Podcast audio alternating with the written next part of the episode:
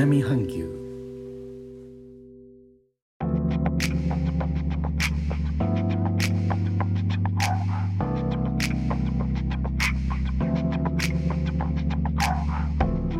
インドネシアから高野です。日本との間約6000キロジャワ島中部の古い都ジョグジャカルタからお送りしております。日本とは一味も二味も違う東南アジアのライフスタイル声でお届けします。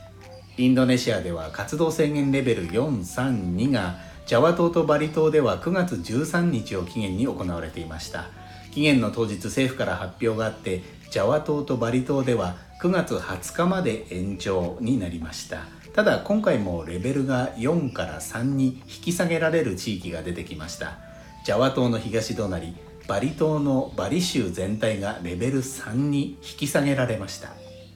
結果11あったレベル4の県市はジャワ島の3つの県中部ジャワ州のブルブス県西ジャワ州のチレボン県ブルワカルタ県の3つに減少しました。ただ先週レベル3に引き下げられたジョクジャカルタを含め多くの大都市圏はそのまま据え置きとなりました。政府は同じ発表で活動制限レベル43には現在の減少傾向を制御し続けるために延長された。制限がなくなれば制御できなくなりまた波が発生する可能性がある。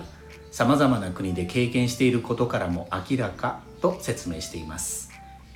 延長されたものの規制の変更がいくつかあります。活動制限レベル32の地域で映画館を開くことが許可されました。ただこちらも条件がありまず訪問客と従業員のスクリーニングのために感染症の検査ワクチン接種管理のアプリケーションプドリリンドゥンギを使用し2回の接種を証明する必要があります。最大収容人数は50%で12歳以下の入場は不可。映画館エリアでの飲食または飲食物の販売は禁止です。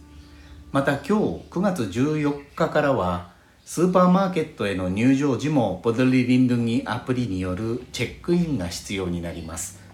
ということで先ほど近くのスーパーマーケットに行きましたところ早速始まっていましたがアプリの準備ができていない人には呼びかける状況で周知期間といった感じでした。最後までお聴きいただきレターコメントもいつもありがとうございます。インドネシアから高野でした。それではインドネシア語でのご挨拶またお会いしましょう。参拝ジュンパラギ